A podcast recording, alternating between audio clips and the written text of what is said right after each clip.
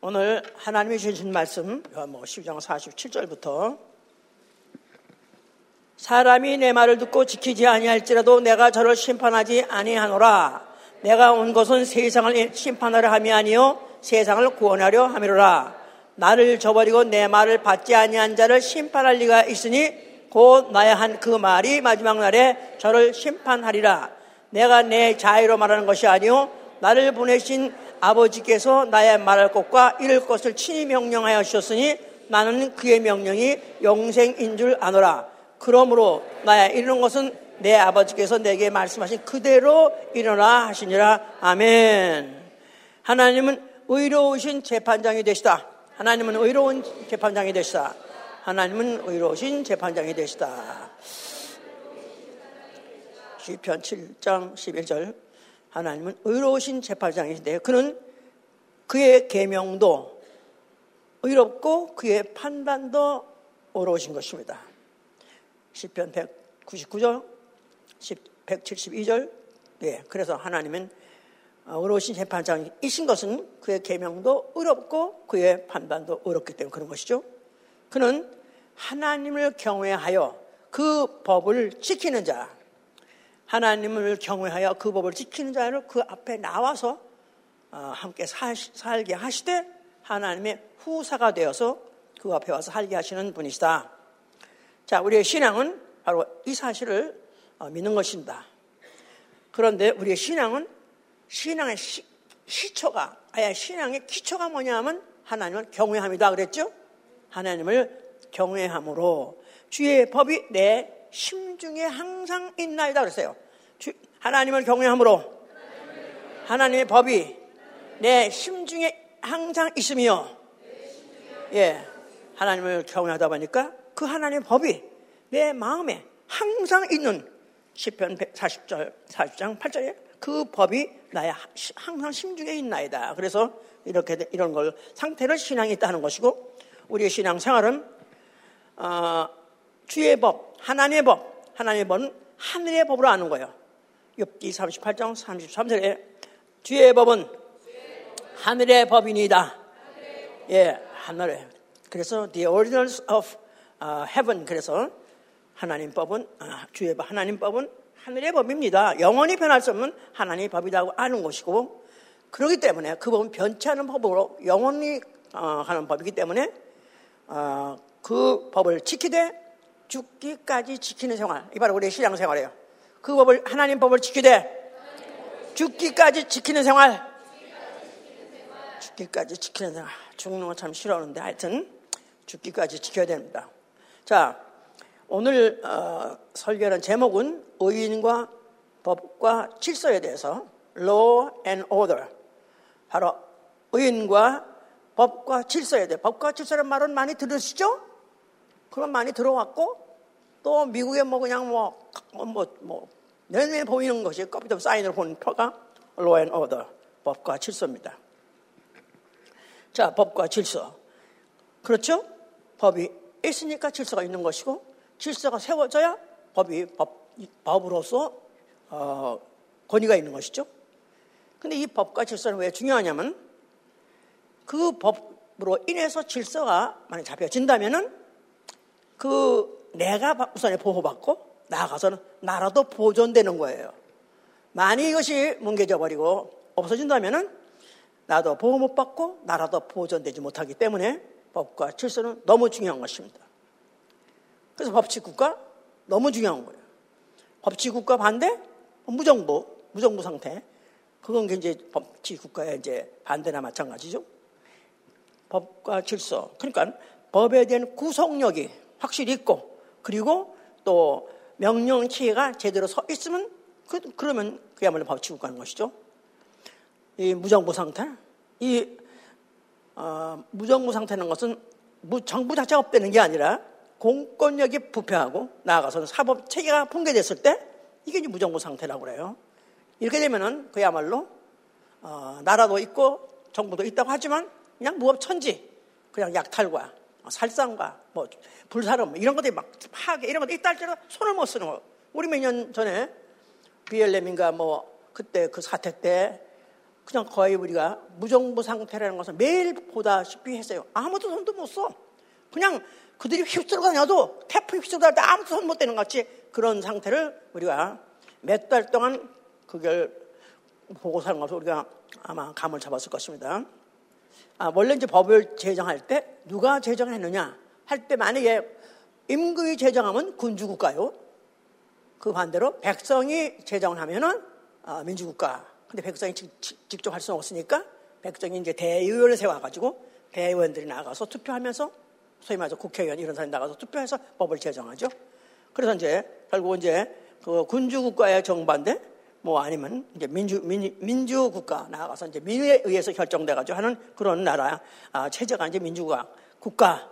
근데 그러다 보니까 이것을 물론 유럽에서 이민에서 고대에서 잠깐 했다고 그래요. 그런데 가장 이것을 꽃피운 나라 정말 이것으로서 정말 나라라는 것이 어, 확실하게 민주국가인 이거다. 그러면서 이렇게 하면 어, 이, 나, 이 나라가 번성한다. 이런 것들 사실 보여준 성공 사례가 바로 미국이죠.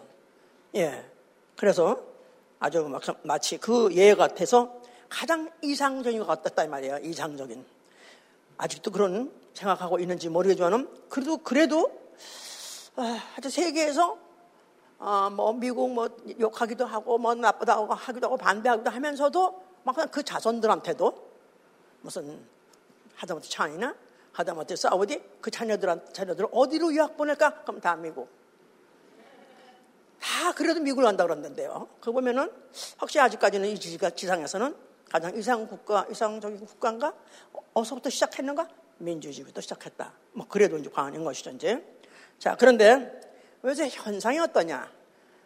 유월은 미국에서 지금 무슨 달인지 아세요? 유월은 무슨 달이다? 우리 유월은 뭐라? 우리 교회는? 죄사랑이다. 아니 빨리가 된 거야. 저기 입력이 된 거야. 근데 미국은 뭐냐면 아직 모르시죠? 트랜스의 달이에요. 트랜스 아시죠? 트랜스젠더를 줄인 말 트랜스.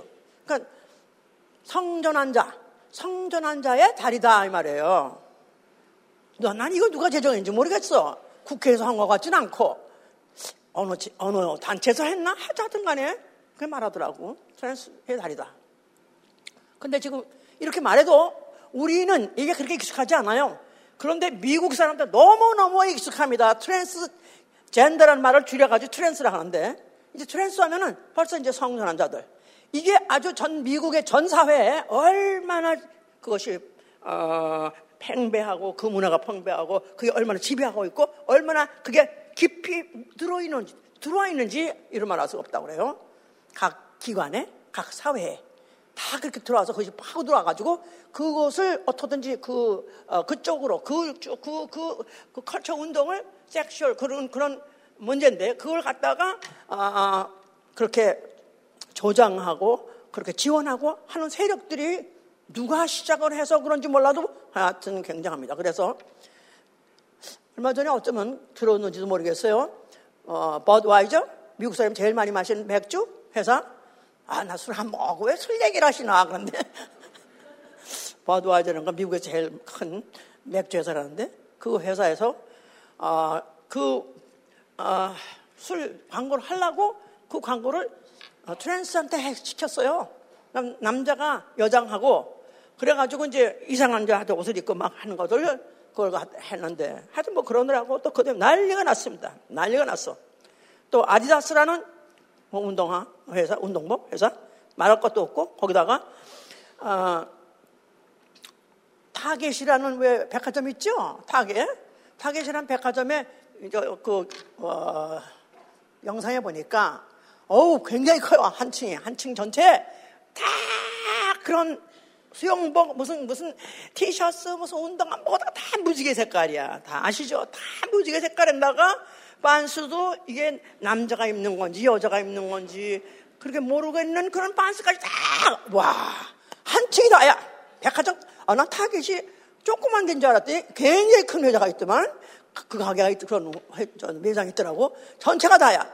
이런 식으로 하는데 심지어는 의사들까지도 불러가지고. 트랜스젠더에 트랜스에 대해서 교육을 한대요. 의사들도 너무너무 어이가 없어. 아니 그게 무슨 그걸 성전하는 한 수술하는 그런 과만 부르면 또 모르겠어. 근데 그게 아니라 전 의사들을 그 병원에서도 다 불러다가 다 교육을 시키는 뭐로 교육을 시키나 도대체. 이걸 조장하고 정상에다가 이게 오히려 정상인 것이 그냥 어, 바이너리가 정상 아니다 뭐 이런 것들을 가리키려고 그렇게 한다는데 도대체 왜 이러는지 하다못해 네이비 어, 왜 네, 그 해군사관학교 해군사관이 아니야 아니 해군들 해군들 리크루트 한다고 하죠. 해군들을 모집하는데 그 모집을 어떻게 시키느냐 하면은 어, 네이비 디지털 앰베서더 네이비 디지털 앰베서더 그래가지고 네이비가 네이비를 어, 모병하는데 모병하려면 네이비는 좀 문제는 있어요. 왜냐하면 배를 타고 나가니까 세상에 있지 아니하니까 몇, 몇 달이고 몇 달이고 세상을 떠나 있으니까 부부도 못하겠고 아마 프렌드도 못하겠고 여자를 못하니까 그래서 그걸 그렇게 해서, 어, 그렇게 해서 유인하려고 하는 건지 남자를 여장을 해가지고 아주 남자가 예쁘게 생겼더라고 진짜. 여장을 해가지고 막 그냥 그 수영복 있죠. 가슴은 없어 근데 하여튼 간에 수영복을 해가지고 너무 예뻐 너무 예쁘게 아주 막 그래가지고 이걸 진짜 그냥 온갖 흉, 흉악한 짓을 다 해가면서 막 꿰가지고 막 그런, 그런 몇 초짜리인지 몇 분짜리 하여튼 비교를 하더라고. 그래가지고, 오, 해군에 입대하라고. 우리 같은 사람이 여기 있다고. 아마, 나 참. 그러니까, 군, 니네들 여자 없다고 걱정하지 말고 배 타 그냥. 거기 우리 같은 사람이 있어. 이런 식이라, 이게. 이게 미국이 막으려고 환장을 했지. 아니, 원래 군인 모병할 때 그들이 동기가 뭐가 돼야 돼요?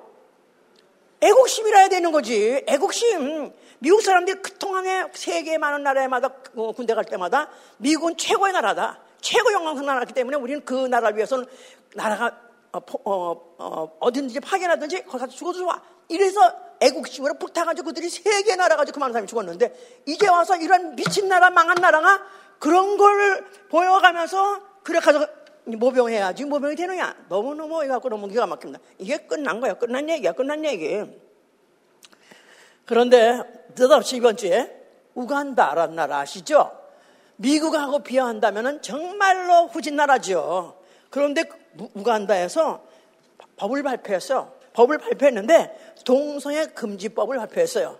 그러면서 만약에 그중에서 악질범 아주 어린아이들을 유인해가지고 그런 어, 동성애 하도록 또 동성애 조장하는 그런 것을 가리켰던가 또 그런 짓을 하던가 또 만약 그런 어, 더군다나 에이치아이브라는 그런 그런 병 보균자가 그런 애들을 갖다가 만약에 만약에 그런 성관계를 했다면은 사형이다. 아주 합을 개정해 버렸어 그냥. 와 대단하네 이 나라. 미국보다 낫네. 사형을 좋아하시나? 그상 하간에 그것도 생각해볼 문제지만은. 자 그래서 이래서 이렇게 할 정도로. 자 이렇게 지금 세계는 엄청 우리가, 우리가 잘 모르는 사이에 무너져 가고 있습니다. 너무너무 좀 더럽고 타락해져 가고 있기 때문에 과연 이 쓰레기 이 쓰레기들 어떡할까. 결국 이 쓰레기 소각당밖에 할 수가 없는 거예요. 결국 지역벌 태울 수밖에 없는 거예요. 이렇게 좀 이런 것들이 작년에는 별로 트랜스 얘기가 별로 없었어요. 재작년 별로 없었고 오, 오, 올해 오면서 더 심하게 더 심하게 하는 이유는 와 이제는 동성애 정도가 아니라 이제는 트랜스. 트랜스가 왜 문제입니까? 트랜스는 내 몸 내 몸인데 아니 내 몸은 내 몸대 내 맞다라는 거지. 내가 여자 되고 싶으면 여자 되고 내가 남자 되고 남자 되고 싶으면 남자 되는 거지. 누가 말려? 다시 말해서 창조주를 부정하는 거예요. 우리가 태어날 때 어떻게 마음대로 태어날 수 있는 게 남자 여자 아니에요. 그죠? 그런데 내가 남자가 여자가 돼 마음대로 돼. 여자가만 남자. 이건 창조주 자체를 부인하는 거니까 와 이제는 동성애 정도가 아니라 진화돼가지고 아예 창조주를 부정하는 여기까지 왔다 이 말이에요. 이제 끝장난 거야 이제는. 정신 차려야 돼 이제는. 자 성경은 하나님의 법 하나님 바로 의로우신 재판장으로서 자기 법에 의해서 반드시 심판하신다. 전제하시면 그 결과는 뭐냐. 만약에 그 법에 의해서 만약에 유죄라고 판결된다면 불법이라고 판결된다면 지옥 형을 면치 못한다고 써 있습니다. 이걸 전제라고 우리는 믿어야 되는 거예요. 아멘? 하나님은 의로우시다. 그렇기 때문에 그에 의해서 심판이 있다. 그 심판의 결과는 지옥, 천당 둘 중에 하나다 이 말이야. 의, 심판, 형벌 해보세요. 의, 심판, 형벌 그 형벌은 지옥형이에요. 우리가 성경을 제대로 안다면 이것부터 알고 이것부터 전제하고 어, 믿다고 말다고 해야 되는 거예요. 자, 아담이 우리 조상 아담이 범죄했습니다. 하나님이 금하신 선악과를 먹지 말라 했는데 그 명령에 그 계명에 불순종했어요. 그러므로 인해서 마귀의 종이 됐고 그 마귀와 함께 지옥을 가는 운명이 결정됐기 때문에 결국 지옥형에 피할 수 없게 된 것이다. 인류가 전체가 다 지옥형을 받게 될 수밖에 없었다 그 말이에요. 자, 하나님이 이제 아, 이스라엘을 아, 이제 부르시고 아, 이스라엘 어, 그들이 광야에 있었을 때 그때 어, 율법을 주셨습니다. 율법. 율법은 규례와 법도라고 말할 수 있어요. 규례와 법도, 율례와 법도. 예, 그렇습니다. 광, 그, 그 율법이라는 것은 그래서 statute and judgment. 그래서 바로 하나님께서 이스라엘 백성에다가 규례와 법도를 주사 지키라, 지키라 하는 것을 그야말로 hundred times 너무나 많은 어, 그런 대목에서 그렇게 지키라고 했습니다.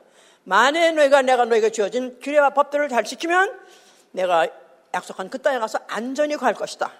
나아가서 너의 소생이 잘 될 것이다. 또 너의 소산도 잘 될 것이다.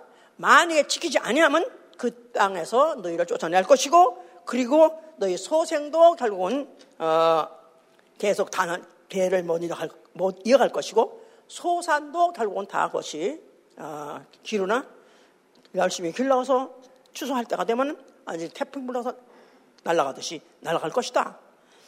그러면서 그 법을 주실 때 네가 어느 나라든지 어느 종족이든지 가서 어, 그들 감과 싸면서 그 그들 종족을 네가 지배하게 되면은 동족이든지 타국인인지 그들이 지켜야 될 법은 동일하니라고 썼어요. One law. 그래서 규례와 법도를 지키게 한 것이다. 이스라엘이 점령한 나라. 그래서 그 나라를 갖다가 이스라엘과 함께 살게 할 때는 법은 동일하다. 그러니까 이때부터 시작해서 모든 사람 앞에 법은 평등하다, 동일하다 이런 걸 심은 거예요. 법은 하나요. 모든 사람에게 평등하게 평등한 모든 사람은 법 앞에 통일하니라, 평등하니라. 모든 사람은 법 앞에 평등하니라.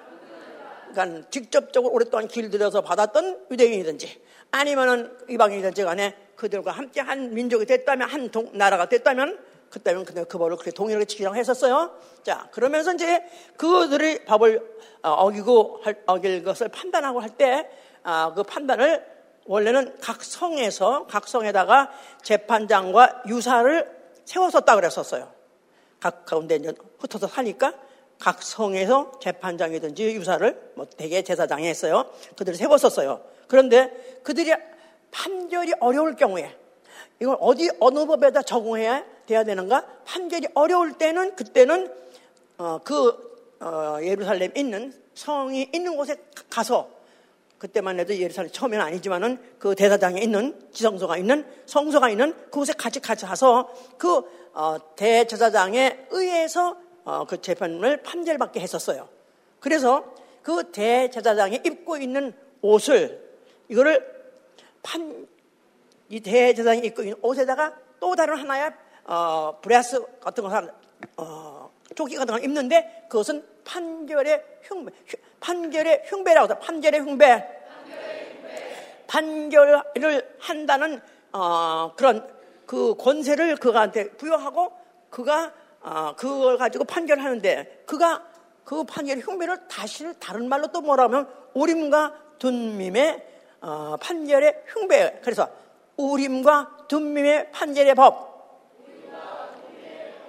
예, 그 브레스트의 안에 뒤에 안에 주머니가 있는데 그 안에 우림이라는 둠님이라는 그 하얀 조약들 까만, 까만 조약들 같은 걸 이번에 집어넣어서 그 안에서 가지고 이 브레스트의 바깥에 색깔은 다른 걸로 되어 있는데 그 안에 그런 것을 집어넣고 이제 그런 사람이 어디 어떤 이제 각 성에서 이 판결을 어떻게 하는지 우리는 잘 어떻게 해야 될지 모르겠습니다. 이건 도저히 이거는 우리가 판결해가 곤란합니다. 하면은 대제사장이 그 지성소에 들어가서 그 속죄서, 속죄서 다시 말해서 하나님의 판결의 보호자가 있는 그 앞에서 하나님의 음성을 듣고 하나님의 그 말씀한 대로 나와서 판결하는데 우림의, 우림과 둠님의 아, 그 돌은 뭐 하느냐 뭐 어떤 사람은 그걸 갖다 어디 보니까 던져서 그 숫자에 따라서 아, 하나님은 예스다, 어, 노다, 그거를 판결했다 그런 말도 있어요. 하여튼 그래서 우림과 둠밈의 판결의 법 이렇게 말했었어요. 우림과 둠밈의 판결의 법.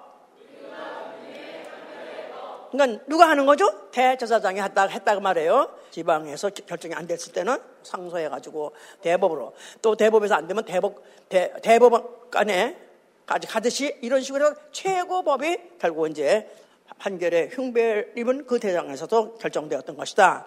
다시 말해서 그 판결은 결국 하나님한테 결정받고 하나님이 결국 판결한 것이기 때문에 최고의 판결이다. 변할 수 없다. 그런 뜻입니다. 무슨 말인지 아시겠어요? 예. 자, 이렇게까지 해서 그들에게 유라법들을 지키하고 그것에 대해서 어, 판결을 받는 것을 이렇게까지도 어, 자세하게 아니면 아주 구체적으로 또 이렇게까지 판결도 하게 하고 지키게 했는데도 불구하고 이 이스라엘 백성이 목이 고든 백성이라 그들을 다 지키지 못하기 때문에 결국은 그들이 패망을 하게 됐습니다. 하나님 원래는 그들에게 의로우사 의로우사 그들을 어쨌든지 그 법으로 교훈해서 그들을 이 세상에서 가장 존귀한 나라, 뛰어난 나라로 그들을 세우려고 했지만은 결국은 그들이 그것을 울벌 범하는 바람에 결국 그들은 어, 그, 그 어, 나라를 뺏기고 또 그들은 어, 그들이 갖고 있는 어, 그런 그런 지역도 결국은 지역도 결국은 다 뺏기고 그러면서 주권도 뺏기고 자산도 뺏기고 모든 것들을 뺏겨서 그들이 이방 나라에 속국이 돼버렸죠. 예. 그래서 예수 그리스도 오실 때는 이미, 아, 이미 나라가 로마에 지배를 받고 있었다. 그 말이에요. 자, 이런 가운데서 그들은 그것이 어떻게 하면 회복을 하나, 어떻게 하면 우리는 다시는 하나님이 어, 통치하시는 나라, 하나님의 법으로 통치를 받는 나라가 되나, 어, 더 이상 세상 나라에 어, 통치가 아니고 그 판단에서 결정되는 운명이 아니라 하나님의 되는가 해서 그들은 그래도 성전을 떠나지 아니하고 성전에서 나름대로 제사를 지내고 있었을 그런 당시에 예수 그리스도를 아는 이가 나타나셨다 이 말이에요. 예수와 그리스도. 자, 그가 어디 나타나셨어요? 자, 성전에 나타나셨어요. 자, 그가 뭐라고 말씀하셨죠? 자, 성전을 헐라. 성전에 무엇이 있기 때문에 헐라고요?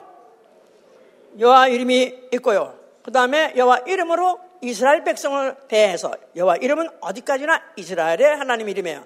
여호와 이름이 계시다 그 말은 이스라엘 백성을 백성을 어, 에게다가 법을 주시고 그리고 그 법으로 지키는 그 결과를 그거에 의해서 그들을 갖다가 어, 살리시기도 하시고 아니면 그걸 갖다가 망하기도 하시고. 운명을 결정시키시는 이가 바로 여호와 이름이다 이 말이에요. 자, 그런데 이제 그 그들이 어떻게 해서 결론이 결, 그들의 운명이 결정되냐 하면 율법을 순종하느냐 어, 불순종하느냐에 따라서 남은 것이죠. 그래서 그들에게 결국 그 순종해서 어, 순종하게 되면 그야말로 이 세상 나라 중에서 가장 뛰어난 나라로 그들을 가서 지원하시는 것이고 또 그들이 약속한 그 땅에서 계속해서 그 살게 하시는 것이지만은 이제 그런 시대는 이제는 끝났다. 니들이 아무리 다시 돌아오길 기다려도 이제는 끝났다. 다시 오지 않는다. 예수 그리스도께서 이제 헐라 헐라 이제 그런 나라 이 지구상에서 이 지상에서 너희 땅을 지정해서 거기서 이제는 여호와 하나님이 그 법으로 너희를 다스리고 너희를 통치하시고 너희를 재판하실 그런 나라는 끝났다. 이제 내가 왔으니 누가 왔으니? 아들이 왔으니 하나님의 아들, 하나님의 아들. 자, 하나님 품속에 계시던 하나님의 아들이 오셨다 이 말이에요. 그러니까 원래 하나님 어떤 하나님이시다? 의로우신 재판장이세요. 하나님은 의로우신 재판장이시다. 시작했죠? 예, 그러면 그 아들이 오셨어요. 그러니까 그 아들이 오셨다. 전혀 다른 어, 전혀 다른 길로서 더러 다른 일을 하러 온 것이 아니라 아버지 품속에 계신 일이 아들로 오셨을 때 동질의 동질의 바로 그 속성을 갖고 계시고 동일한 일을 하려고 오신 것이죠. 그러니까 바로 하나님의 아들이 육체로 사람으로 오셨을 때 말씀이 육신이 되어 하나님이 육신이 되어 재판 네, 재판장 의로우신 재판장 재판장이 어, 오시는 건데 그가 사람으로 오셨어요. 사람을 오셔가지고 이미 어, 주권도 잃어버리고 이미 어, 세, 세, 이스라엘의 어떤 그런 소위 말해서 말빨, 마, 어, 언어의 권세, 이미 그런 걸 다 잃어버린 그런 세상에 그가 오셨기 때문에 사실은 그가 아, 와서 그가 그야말로 동일한 일을 할 수 있는 그런 환경이 아닌 것이죠. 또 그거를 하기를 원하지도 않았고 바라지도 않았고 아무도 알지도 못했었으니까. 자, 예수 그리스도께서는 그가 말씀이 육신이 돼서 그가 그가 의로우신 재판장이 어, 로서 재판장이시지만 그 일을 사실 하기 위해서 오신 것이다 이 말이에요. 그걸 그를 하되 지구상에서 땅 위에서 세상에서 어, 레, 어, 이스라엘이 레위인이 하던 일, 그 일, 지, 세상에서 하는 일이라 그는 동일한 일을 할 것이지만 그는 앞으로 그가 어, 이 세상에서가 아니라 영원, 영원 나라에 어, 영원 나라를 세울 것이고 영원 영원한 그 나라에 영원한 법을 세울 것이고 영원한 규례를 세울 것이고 영원한 판결을 하시려고 오셨기 때문에 그래서 말씀이 육신으로 오신 것이다 이 말이에요. 무슨 말인지 알, 알겠습니까? 말씀이 육신으로, 말씀이 육신으로. 하나님이 육신으로, 하나님이 육신으로. 영이 육신으로. 영이 육신으로 영원한 하나님의 속성이 영원한 속성 되게 하기 위해서 영이 말씀이 육신으로 하나님이 육신으로 어, 영이 사람으로 오신 것이다. 하나님 누구라고요? 의로운 재판장 하실 건데 영원한 재판을 하게 영, 그 결과를 영원하게 하기 위해서 그가 말씀이 육신으로 영이 육신으로 뭐 영의 몸으로 오신 것이다 그 말입니다. 자, 그가 이제 어, 그렇게 이제 말씀을 해 놓으시면서 굉장히 중요한 말씀을 하셨어요. 자, 예수 그리스도께는 모든 족속에게다가 향해서 모든 족속하면 영혼, 영혼이죠. 영혼을 대상으로 어, 복음을 전하시고 말씀을 전하는데 그 말씀을 진리라고 말해요. 진리, 진리. 진리. 자, 그 진리는 바로 지, 아버지 아버지여 진리로 저들을 거룩하게 앞서서 아버지 말씀은 진리로 쏘이다 그랬어요. 그러니까 아버지의 말씀, 아들이 오셔서 아버지 말씀을 전하는데 그 내가 곧 진리요. 예수가 진리라고 그랬죠. 또 아버지 말씀이 진리라고 했어요. 그러니까 아버지 말씀, 내가 진리인데 내가 바로 아버지 말씀을 전하기 때문에 나는 진리다 그 말이에요. 그래서 아까 본문을 읽었는데 다시 갑시다. 요한복음. 오늘은 제가요 아, 우리 예수 본교가 지금 아, 창립 주년이다. 그래서 이제 어, 교회가 생긴 그 달이에요. 교회가 생겨진 달입니다. 교회가 태어난 달이에요. 과연 예수 본교는 정말 하나님에 의해서 세워졌는 교회인가? 하나님, 과연 하나님 인정하시는 교회인가? 과연 나 영혼, 어쩌다가 내가 어, 짧은 기간 동안에 예수 믿고 영생 아니냐, 아니면 지옥 가느냐? 어쩌면 둘을 결정해야 되는데 만약에 내가 예수 본교를 다니는 것은 이거는 잘 결정한 것인가? 나는 예수 본교에 내가 다닐 바에 나는 무슨, 무엇을 해야 되는가? 아주 심각하게 생각하시고 들으시기 바랍니다. 저 자신은 굉장히 심각하게 굉장히 생각하고, 심각하게 생각하고, 심각하게 생각하고, 심각하게 생각하고, 많이 통곡하고, 막 해서 기도를 했는, 하고 하셨는데, 듣는 것은, 어, 좀 딱딱하지만, 다시 한번 교회 사랑하기다 그랬으니까, 교회, 과연 이 교회는 나, 내가, 예수보험교회는 어떤 교회인가? 나는 정말 이 예수보험교회에 내가 그의 지체로서 나는 정말 영원히 끝까지 같이 가야 되는가? 이런 것을 오늘 말씀 잘 들으시고, 그리고 결정하시기 바랍니다. 자, 아까 우리 요한복음 십이 장 다시 상세히 읽으시면은 사십칠 절을 그랬죠? 사람이 내 말을 듣고 지키지 아니할지라도 내가 저를 심판하지 아니하노라. 자, 내 말을 듣고 지키지, 않, 지키지 않을지라도 내가 저를 심판하지 않는다는 거예요.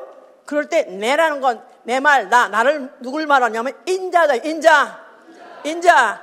사람으로 오셔서 아직도 사람같이 어, 주무시기도 하시고 잡수시기도 하시고 모든 사람이 아직까지도 사람이라고 생각하는 그 사람 그 사람이 한 말 그 말로서 내가 늘 심판하지 않는다 그 말이에요. 왜냐하면 그때 예수님이 같이 같이 잡수시도 같이 주무시고 하니까 사람들이 생각할 때 제자들이 생각할 때 하나님 아들 믿을 수 있어요 없어요? 믿을 수 없는 거예요. 그냥 하여튼 들어두는 거죠 그냥. 그런데 사십팔 절에 가니까 나를 버리고 내 말을 받지 아니하는 자를 심판할 리가 있으니, 자, 나는 세상을 심판으로 온 것이 아니요, 인자는 세상을 어떻게 뭐, 뭐 하러 왔죠? 구원하러 왔죠. 구원하러 왔죠. 그렇지만은 나는 내가 세상을 심판을 하며 아니요 세상을 구원하려 함이로라. 그런데 인자는 심판하려는 게 아니라 세상을 구원하는 게 목적이다 이 말이야. 그러나 나를 버리고 내 말을 받지 아니하는 자를 심판하려니 있으니 곧 나의 한 그 말이 마지막 날에 저를 심판하려 하셨어요. 인자는 네. 세상을 구원하러 왔지 네. 심판하러 오지 않았다. 네. 만약에 예수님 당시에 예수님이 당신이 무슨 하나님 아들이요 뭐 그래가지고 막 별 욕을 다 한다 할지라도 예수님은 그 죄를 아프 어, 원수 갚을 거야 안 갚을 거야? 심판할 거야 안 할 거예요? 안 하세요. 그런데 그런데 왜냐하면 하다못해 예수님을 찌르고 예수를 죽였다 할지라도 그 사람들은 어떻게 한다고 그랬어요? 저들을 사해 주옵소서. 저들이 몰라서 그렇습니다. 그래서 났습니까? 인자를 회방하고 인자를 죽인다 할지라도 또 인자가 무슨 말 했다는데 안 믿어도 그에 대해서는 블레임하지 않겠다 그 말이에요. 그러나 내가 너희들에게 반드시 심판할 리가 있는 게 정신을 차려 들어야 되는 것은 내가 한 말이 마지막 날에 너희를 심판한다는 거예요. 예수 그리스도의 말씀, 예수 그리스도의 말씀. 하나님 아들의 말씀, 하나님 아들의 말씀. 그가 한 말, 그가 한 말에 대해서는 반드시 얘에게 내가 책임을 물을 것이다. 그러면서 거기에서 설명하시는 거예요. 내가 내 자유로 말하는 것이 아니요 나를 보내신 아버지께서 나의 말할 것과 이를 것을 친히 명령하여 주셨으니 나는 그의 명령이 영생인 줄 아노라. 굉장히 중요한 말씀이에요. 내가 내 자유로 말하는 것이 아니요 나를 보내신 아버지께서 나의 말할 것과 이를 것을 친히 명령하였다는 거예요. 그러니까 예수의 말씀, 예수의 말씀. 자기가 자유로 말하는 거 없다는 거예요. 하나도 나는 다 아버지께서 들은 말씀을 뭘로 받고? 명령으로 받고 아버지의 말씀, 아버지의 말씀. 명령으로, 받고. 명령으로 받고 그 말씀을 난 그대로 전환되는 거예요. 내, 그가 내게 명령하시기를 커맨드먼트 명령하시기를 나의 말할 것과 나의 이룰 것을 이룰 것을 그가 어, 친히 명령하였다. 그래서 예수의 말하실 말씀에 대해서 예수의 말씀 예수의 말씀 그래서 how to say what to speak. 내가 무엇을 말할 것과 what to say, what, what to say, how to speak. 내가 무엇을 말할 것과 그 어, 말을 어떻게 어떻게 어, 말할 것까지도 다 그가 명령해 주셨다는 거예요. 예수 그리스도 일생 공생활 동안 한 모든 말씀은 어떤 말씀이라도 다 아버지께 영, 듣고 그 명령 따라서 그대로 하셨다. 이걸 믿어야 돼요. 아주 백 퍼센트 하나 아버지의 말씀, 아버지 말씀, 예수 그리스도 말씀, 아버지 말씀, 아버지 말씀, 예수 그리스도 말씀. 그러니까 이거를 에 그래도 꼭 그래도 꼭 어떻게 백 퍼센트 했겠어? 그러면 안 된다 이거야. 그가 분명하게 이렇게까지 말하는 이유는 이걸 이렇게까지 설명하는 자세히 설명하는 이유는 그 나중에 하신 말씀 자체가 아버지의 말씀, 하늘 바로 하늘 하나님의 주신 바로 그게 어, 계명이라는 사실에 대해서 우리에게 심으려고 하신 것이다 그 말이에요. 자, 그래서 예수 그리스도께서 그와 같이 이제 어, 말씀하시면서 결론은 나는 그의 명령이 영생인 줄 아노라 그런 거예요. 아버지의 계명은 아버지의, 아버지의 명령은 아버지의 명령은 영생이니라. 영생이니라. 자, 영생 원하시면 아멘하세요. 영생은 영원히 영원히 오래오래 산다? 아니죠. 그것만 아니죠. 어디 가서? 아버지 집 가서 하늘나라 가서 영원히 사는 거 영생이에요? 네. 아이 뭐 거기까지 갈 거 없지. 여기서 잠깐 상수하게 해주시죠. 그건 다른 데, 다른 나라에 가보세요. 그건, 그건 종교고 우리가 믿는 것은 결국은 뭐냐? 우리 믿음의 결국은 영생이에요. 네. 영생 꼭 해야 되는 이유는 영생 아니면 어디 간다? 그렇죠. 그렇기 때문에 배수진을 치고 하는 것이다 이 말이에요. 영생 아니면 지옥이니까 나 지옥은 못 가겠으니까 영생 해야 되는 것입니다. 네. 아멘? 네. 뭐 어떤 사람이 이렇게, 이렇게 이것 때문에 믿으라면 난 너무 치사스럽다는 거야. 난 뭐 그런 조건을 걸고 뭐 그런 거 믿으라고 싫다는 거야. 그냥 뭐 하여튼 좋은데 좋은 말씀 듣다가 착하게 살다가 아 좋은 곳에 가면 되는 것이 그것이 뭘 꼭 그렇게 이건 하나님 이렇게까지 예수 그리스도가 이렇게까지 자세하게 말씀하니 너 내가 육체로 와서 너에게 무슨 말 했을 때 네가 범하고 나를 회방했다 할 때도 나는 너 그거에 있어서는 전혀 관계가 않겠어. 그러나 내가 남기고 한 말, 내가 남긴 그 말이 마지막 너를 심판할 것이다. 그 말씀은 누구 말씀이기 때문에? 아버지 말씀이기 때문에.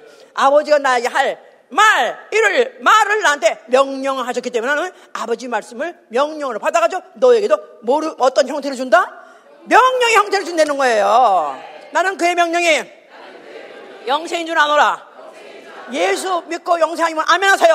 아멘. 누구의 명령을 들어야 영생해요? 누구의 명령? 모세의 명령? 모세의 계명? 아니요. 누구의 계명? 예수 그리스도의 계명. 아들의 계명. 아들의 명령. 왜? 그 명령이 누구 명령이기 때문에? 아버지의 명령. 이게 하늘의 명령이다 이 말. The ordinance of heaven 그랬지 않았어요? 하늘에서 오신 바로 명령이다 이 말이에요. 그 명령을 말하기 위해서 이때까지 이렇게 이렇게 이렇게 그 행태 때부터 시작해가지고 그때 때 무슨 하십니다. 그걸 말하고자 한 것이다 이 말이에요. 굉장히 행했구나. 만약 영생 원하시면 아멘 하세요. 어떤다면 그의 명령을 그의 명령을 하나, 하나님의 명령을 받고 뭐요? 순종하는 것밖에 없다 이 말이에요. 순종 순종 순종. 자. 그런데 이렇게 이제 말씀을 하셨는데, 아, 서기관, 바리새인, 나름대로 율법학자들이에요. 이런 사람들은 어떻게 하면은 예수 그리스도로 가서 제거해버릴까? 그가 하는 말을 알아듣지도 못하겠고, 이런 거, 그 말, 그 말을 듣는, 들어봤댔자, 이때까지 그 수천 년 동안 그들이 갖고 있었던 그 모세, 계명, 모세, 율법. 이것만 지금 된다고 생각해도 느닷없이 그 자체가 다 아무것도 아닌 것 같고 혼돈을 시키니까 예수가 다 제거를, 제거해버려야 되겠다. 없애버려야겠다. 어떻게 하면, 어, 그가, 어, 그를 갖다가 어떻게 하면은 현 나라의 법을 어겨가지고 자기네들은 죽을, 죽일 권리가 없으니까 그 로마의 권세에 의해서 죽임을 당할까? 그래서 예수를 갖다 어떻게 하면 현재 법에, 현, 현재 그 실행법을 반대하는 자 같이 현, 현행법을 현행법, 법, 현행범위를 만들려고 그래서 이런저런 연구를 하다가 어느 날은 그렇게 물어본 거예요, 예수한테. 자, 어, 잘 선생님은 아주 선하신 분이고 아주 오르신 분인 거, 오르신 분이고 옳은 말만 하시는 것 같은데, 자, 선생이시여, 우리가 가이사에게 세금을 바치는 것이 옳습니까? 옳지 않습니까? 물어본 거예요. 가이사, 가이사 아시죠? 시절, 바로 로마 제국의 황제죠. 그러니까 이 지상에 있는 최고의 권세자가 시저예요. 그런데 그 시저에게다가 우리가 어, 세금 바치는 게 옳습니까? 안 옳습니까? 당시에 세금을 바치고 있었어요. 마태가 이제 그런 사람이에요. 그 세금을 징수해서 바친 그런 사람 중에 하나인데, 그렇게 세금을 바치는 게 옳습니까? 안 옳습니까? 그러면 그 당시에 그 법으로 돼 있고 바쳐야 되는 거예요. 그런데 예수께서 만약에 그가 자기는 그리스로 오셨다. 또 자기 나라를 말하고 그렇게 하는데 만약에 그럴 때 뭐라고 말을 해야 될까? 만약에 그가 나는 그리스도야. 우리나라는 또 어, 우리나라는 어, 우리 나도 나도 왕이야. 또 나도 나의 나라를 갖다 세우려 하니까 안 바쳐도 돼. 그랬다면 옳거니 예수 어떻든지 그걸 갖다가 잡아가지고 로마에다 남겨주고 당신의 나라의 권, 그, 권세, 당신 나라에 대해서 정반대로 말한. 그리고 이 현행법을 어긴 자이기 때문에 이는 당장 처벌해달라. 그렇게 하려고 해서요. 그렇게 해서 그런 말을 물어본 거예요. 예수께서 그들이 어떤 악한 생활을 하는 것을 아시고, 자, 너희들이 있는, 갖고 있는 데나리온인가? 그거 가지고 와봐. 그래서 그 동절에 보면서, 자, 이 화상과 여기 있는 글이 네 것이냐? 하고 물어봤어요. 그랬더니 그들이 뭐라고 그랬어요? 가이사의 것이다 그랬었어요. 예수께서는 뭐라고 하셨어요? 가이사의 것은 가이사에게, 하나님의 것은 하나님께 돌아오라고 그래서 다 이럴 때마다 예수님 어쩌는 게 똑똑하십니까? 그놈 다 아시죠? 다 아세요. 그러니까 그게 식은 죽이지 아무것도 아니죠. 근데 가해사의 것은 가해사의 것으로. 자, 그러니까 그 법을 듣고 그 말을 그 말씀을 듣고 그걸 갖다가 올무를 놓고 어떻게 하면 잡으려고 하던 사람들이 아, 그걸로 막 어때 이제 틀렸네. 이제 안 걸려 안 걸려들어 안 걸려들어. 그러니까 예수는 한 번도 어떤 가만히 보면요. 성경 전체 보면요. 예수뿐이 아니라 그 이후의 신약시대 모두 보면 현행법에 대해서 현행 권세자를 무시해보거나 그거를 무시한 적은 없습니다. 부정하거나 부인하게 한 적 없어요. 그대로 인정합니다. 그대로 인정하는데 거기에 속해서 그 소, 거기 종살이를 끝까지 하는 게 아니라 그렇게 인정, 인정대로 하고 예수는 그것을 갖다가 자기가 이루시고 그 빠져나갈 길을 만드신 분이다 이 말이에요. 그러니까 하나님의 것은 하나님께로 돌리라. 내 안에 있는 영혼 누구? 하나님 거예요. 알지도 못하고 살지만 내가 내 피로 너의 영혼을 내 것을 할 때는 그때는 하나님께 돌리라. 그런 뜻입니다. 와, 박수를 쳐야 돼, 박수를 쳐야 돼. 예, 또 한 번은 그 예수님이 또 그래서 그 결국 그 결국 결국 예수가 다 팔아가지고 결국 이제 어, 빌라도 앞에까지 끌려갔던 것이죠. 그랬을 때 빌라도가 물었죠. 자, 너희 백성들이 너를 갖다 내게, 내게 넘겨주면서 네가 그 무슨 그 뭐 하나님 아들이니 뭐 메시아니 해가지고 막 그러는데 도대체 네가 도대체 여기에서 저들이 뭘 원하는지 나를 알, 알지 않 알, 알지 못하느냐. 나에게 나를 너를 갖다가 죽일 권세도 있고 너를 십자가에다가 못 박을 수도 있고 너를 너를 풀어줄 수 있는 그런 거, 권세 있는 거 알아 몰라? 하고 물었죠. 예수께서 뭐랬습니까? 나는 너에게 그런 권세가 있다고 인정하셨어요. 이 권세를 위에서 주시지 않았으면 하나님이 너한테 주지 않으면 너는 그 권세가 있을, 있을 수 없을 텐데 하나님 주셨으니 네 마음대로 행하라 그런 거죠. 그러니까 발, 이게 하다 막상 어, 빌라도 한편 가서도 전혀 어떤 현재 세상에 대해서 현 세상에서 그가 반란을 일으키거나 그 나라의 임금을 쥐고 온 것이 아니라 나는 우리나라는 내 나라는 세상에 속한 나라가 아니니라. 내 나라는 네. 세상에 속한 나라가 아니니라. 바로 그 나라는 영적 세계 전혀 다른 나라라는 것을 그가 말씀하셨다 이 말이에요. 할 수 없이 빌라도가 도대체 내, 나는 도대체 이 사람에게서 죄를 찾아올 수가 없다.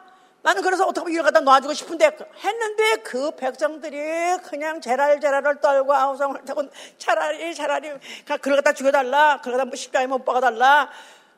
그럼 니네들 많이 잘못된 거 어떨 것 같아? 차라리 그 피를 우리한테 우리 찾아 솜손이 우리에게 아 우리에게 그 피를 보복의 피를 우리한테 뿌려달라. 이렇게까지 그들이 한 바람에 결국은 내려가지고 그거 예수는 어, 죽게 된 것이고 그, 그, 그들이 말한 대로 그, 그들이 망한 대로 그것이 지금까지도 지금까지도 이스라엘 백성에게 오기 때문에 그 세상 어디서 가더라도 그들을 갖다 그들을 갖다 결국은 죽이려고 하고 다 미워하게 하고 그것은 지금 그 죽임이라는 것은 그때로부터 시작해가지고 지금까지도 끊어지지 않는 것이죠 지금. 자, 결국 예수는 이제 십자가에서 죽게 됐습니다.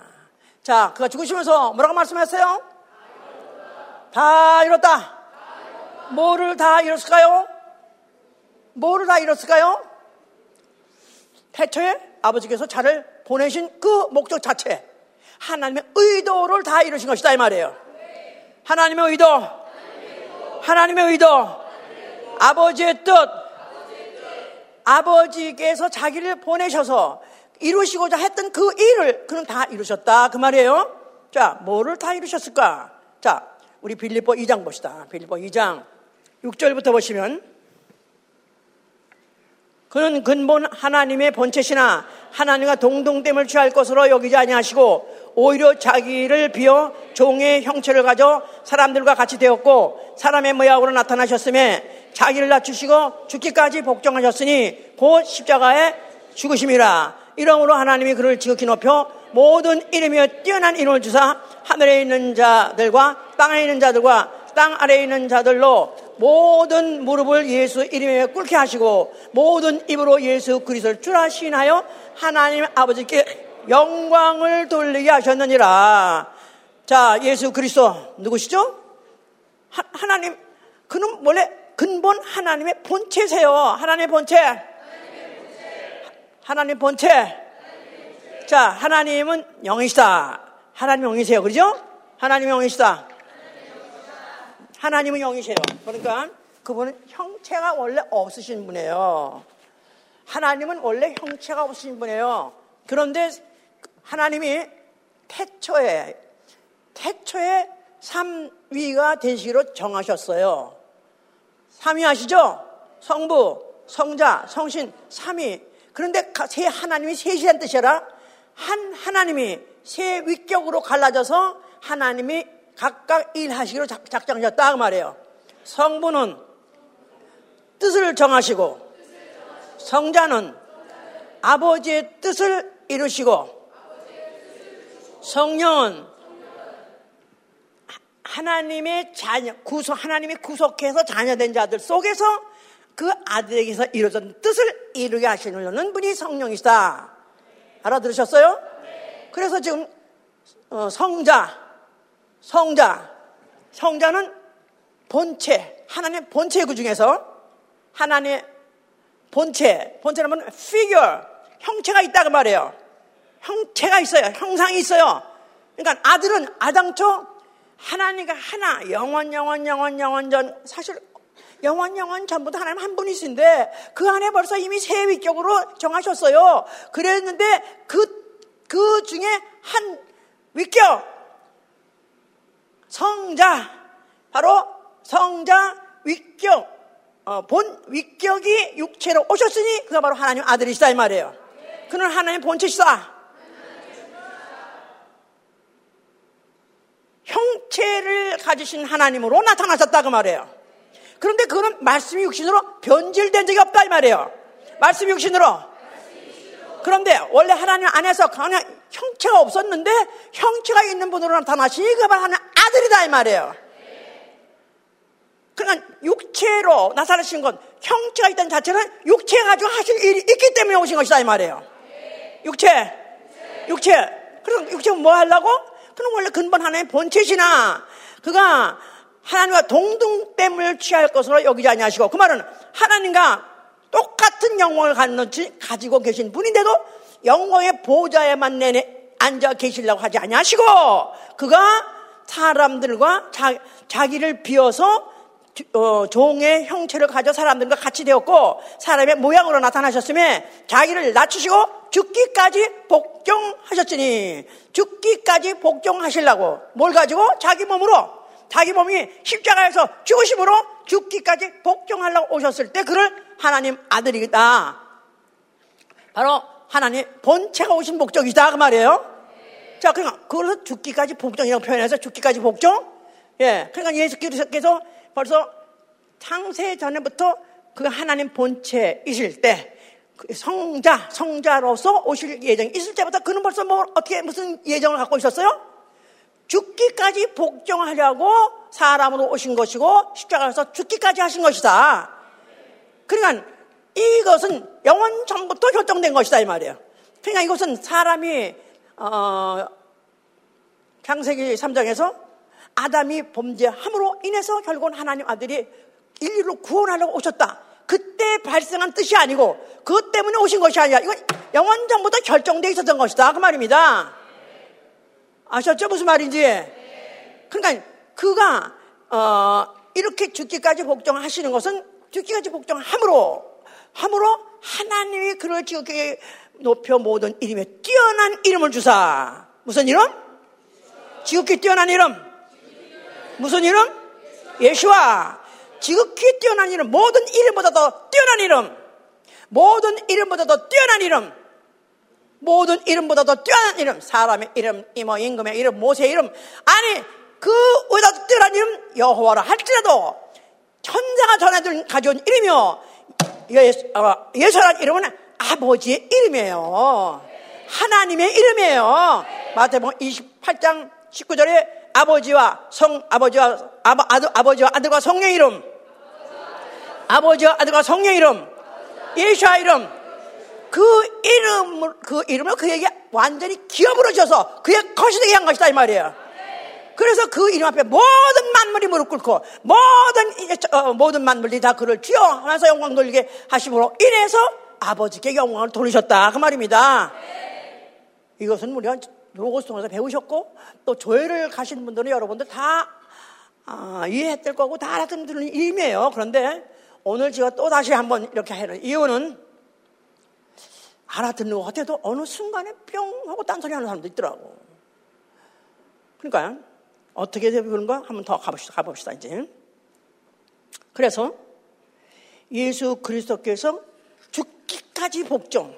자, 왜냐하면 아버지는 누구시기 때문에 다시 정리. 아버지는 누구시다? 아버지는 에? 아버지는 누구시다? 아버지는 의로우신 아버지예요. 의로우신. 그러니까 아버지가 법이에요. 아버지 자체가 법이에요. 오늘 설교 제목이 뭐죠? 의인 거야. 법과 질서. 아버지 자체가 법이다 이 말이에요. 아버지는 법이시고 아들은 질서다. 다시 한번 생각해 보세요. 법이 먼저 있고 그 법이 잘 지, 그대로 그 법이 준행이 될 때는 그게 질서가 잡히는 거예요. 그죠? 그죠? 태초에 영원 전부터 하나님은 아버지는 작정하셨어요. 법을 법을 이미 제정하셨어요. 근데 그 법이 그 법이 그대로 진행이 되고 준행이 돼야 준 그 법을 지켜야 평안이 오고 안녕이 오는 거 아니겠어요? 그래서 아, 법은 아버지신데 아들이 바로 그 법을 그 계명을 가지고 법을 가지고 그대로 지킴으로 인해서 질서를 잡은 것이다 이 말이야. 질서. 위계의 질서. 아시죠? 위계의 질서. 위계의 질서. 아시죠? 위계의 질서 뭐죠? 서열의 질서가 있다 이 말이에요. 법을 진행하면 법대로 하려면 서열의 질서가 있는 거예요. 아버, 나는 아버지 말씀대로 받고 아버지 말씀대로 말씀하고 아버지 말씀대로 나는 죽고 나는 계명을 있기 때문에 계명 따라서 죽는다. 야, 뭐 십 장 십팔 절도 있잖아요. 계명대로 죽는다. 아버지의 계명대로 죽는다. 그러니까 그런 아버지의 계명이 먼저 있었다. 언제부터 있었던 거? 아버지 법은 영원전부터 영원전부터 하나님이 한 분이실 때부터 영원으로 결정된 거. 그것을 아들이 가지고 내려와서 그가 십자가에서 죽으시는 그 죽음 자체가 질서를 잡은 것이다 이 말이에요. 거기까지 이제 이해가 가는 거예요? 네. 예. 자, 질서가 잡혔어. 그래서 이건 이제 영원한 위계의 질서. 영원한 위계의 질서. 자, 그래서 아들은 아버지를 초월하지 못한다. 나는 아버지의 명령에 순종할 뿐이다. 확실해요? 네. 언제까지? 언제까지? 십자가 죽을 때까지? 십자가 죽을 때까지? 아니요. 영원 탈옥이에요. 영원한 위계의 질서라고 했잖아. 하늘에 가서는 뭐 하시게? 대제사장 되고 아버지 성인 나오지 않았어요. 대제사장, 영원한 대제사장. 영원한 대제사장. 거기 가서 누굴 섬긴다? 아버지를 섬긴다는 거예요. 그리고 그가 이제 어, 마, 그 죽으심을 통해서 사망 권세자 마귀를 심판하셨다 그랬죠?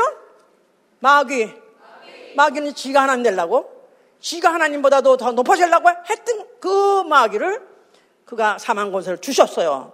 아담이 범죄할 때 먹으면 죽으리라 그 어, 말씀을 해놨는데 마귀가 아담으로 하여금 속여가지고 선악과를 먹게 함으로 그 마귀는 사망 마귀, 인간에게다가 아담에게다가 사망을 주므로 사망 권세가 돼버렸어요.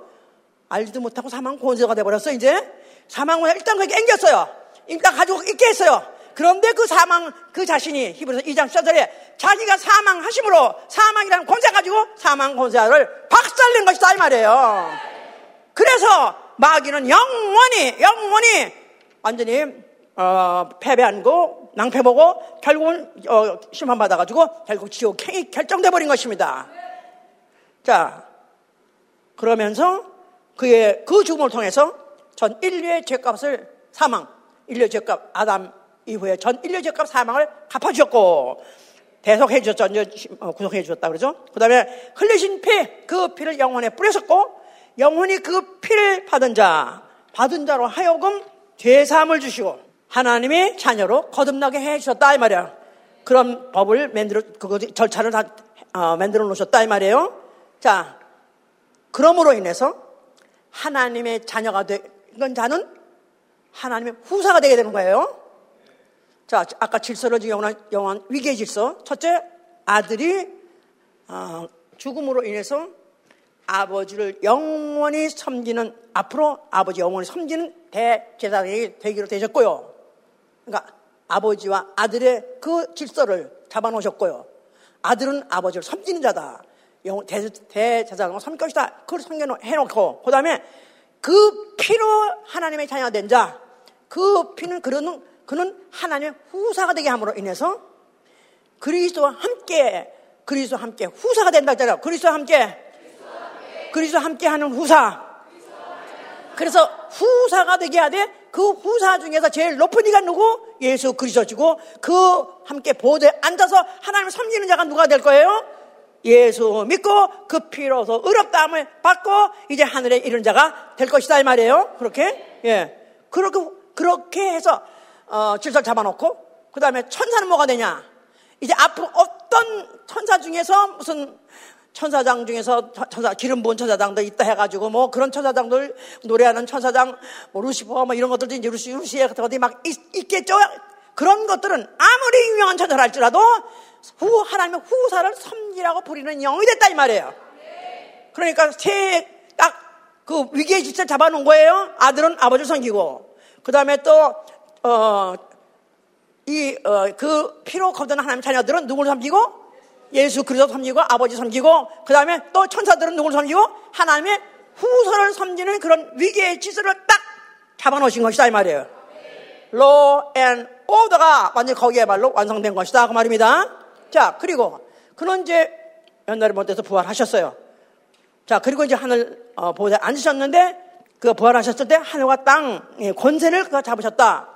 어, 저, 마태복음 이십팔 장 내게 하늘과 땅의 권세를 내게 주었으니 하늘과 땅의 권세를 내게 주었으니 마태복음 이제 이거 이제 읽으셔야 또 마태복음 이십팔 장 십팔 절에 보시면은 예수께서 나와 일러 가라사대 하늘과 땅의 모든 권세를 내게 주었으니 그러므로 너희는 가서 모든 족속으로 제사를 삼아 아버지와 아들과 성령의 이름으로 침례를 주고 내가 너에게 분반 모든 것을 가르쳐 지키게 하라. 자, 예수 부활한 후에 그에게 주어진 권세가 뭐냐면 하늘과 땅, 하늘과 땅의 모든 권세를 그에게 주셨습니다. 그러니까 하늘과 땅에 그 이상의 권세가 없어요. 최고 권세자야. 최고 권세자. 최고 권세자. 그가 말씀하시기를. 그가 말씀하셨다. 이제는 어, 최고 권세자가 어, 선포하시다. 그 임금의 권세 가지고 하늘과 땅 그 이상의 높은 이가 없는 최고의 권세자 권세자로서 법령을 법령을 선포하시다 면 법령 법령 아시죠? 법령을 공포하셨다 그 말이에요.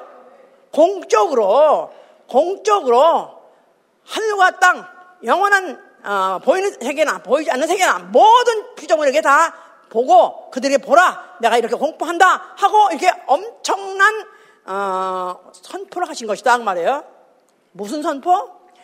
이제 너희가 가서 제자를 삼아서 아버지와 아들과 아들 아버지와 아들과 성령의 이름 심, 아버지와 아들과 성령의 이름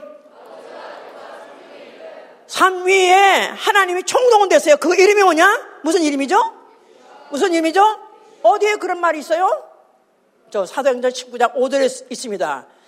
여기서 아버지와 아들과 성령의 이름으로 침례를 주라 그러는데 거기에는 주 예수의 이름으로 침례를 주라 그랬어요. 그러니까 예수의 이름, 예수의 이름. 아버지와 아들과 성령의 이름, 아버지와 한마디로 말해서 하나님의 이름, 하나님의 이름. 하늘과 땅의 모든 권세자의 이름 그 이름으로 공포한다.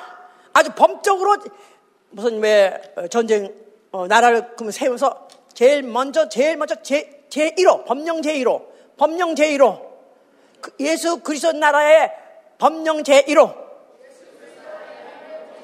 뭐라고요? 예수의 이름으로 침례를 주라는 것입니다.